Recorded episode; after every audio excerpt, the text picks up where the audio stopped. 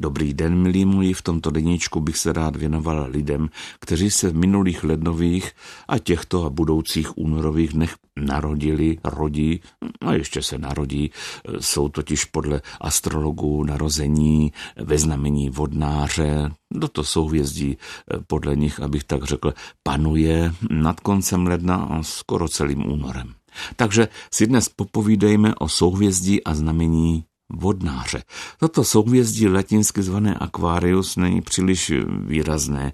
Nám lajkům by asi dalo hodně práce ho na obloze najít.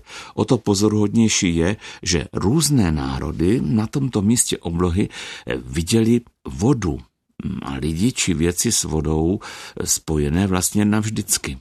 A to dokonce i takové národy, které se o tom jaksi nemohli domluvit, protože od sebe žili příliš daleko, ať už pokud jde o vzdálenost nebo pokud jde o čas.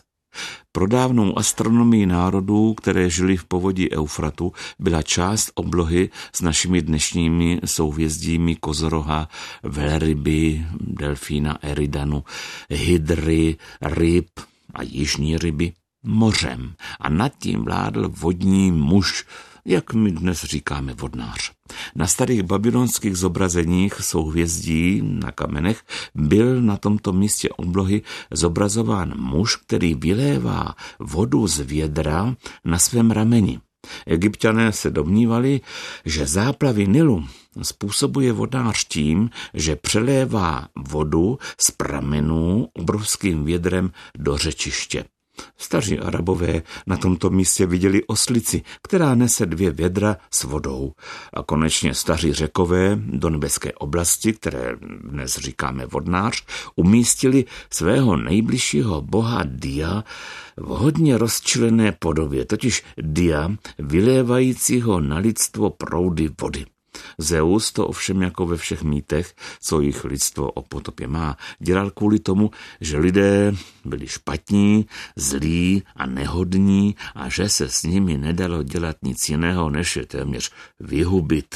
Ano, téměř stejně jako ve starozákonních mýtech se neutopil Noé a jeho rodina, včetně zvířectva, tak podle řeckého mýtu se zachránil Prometeův syn Deukalion a jeho manželka Pirha.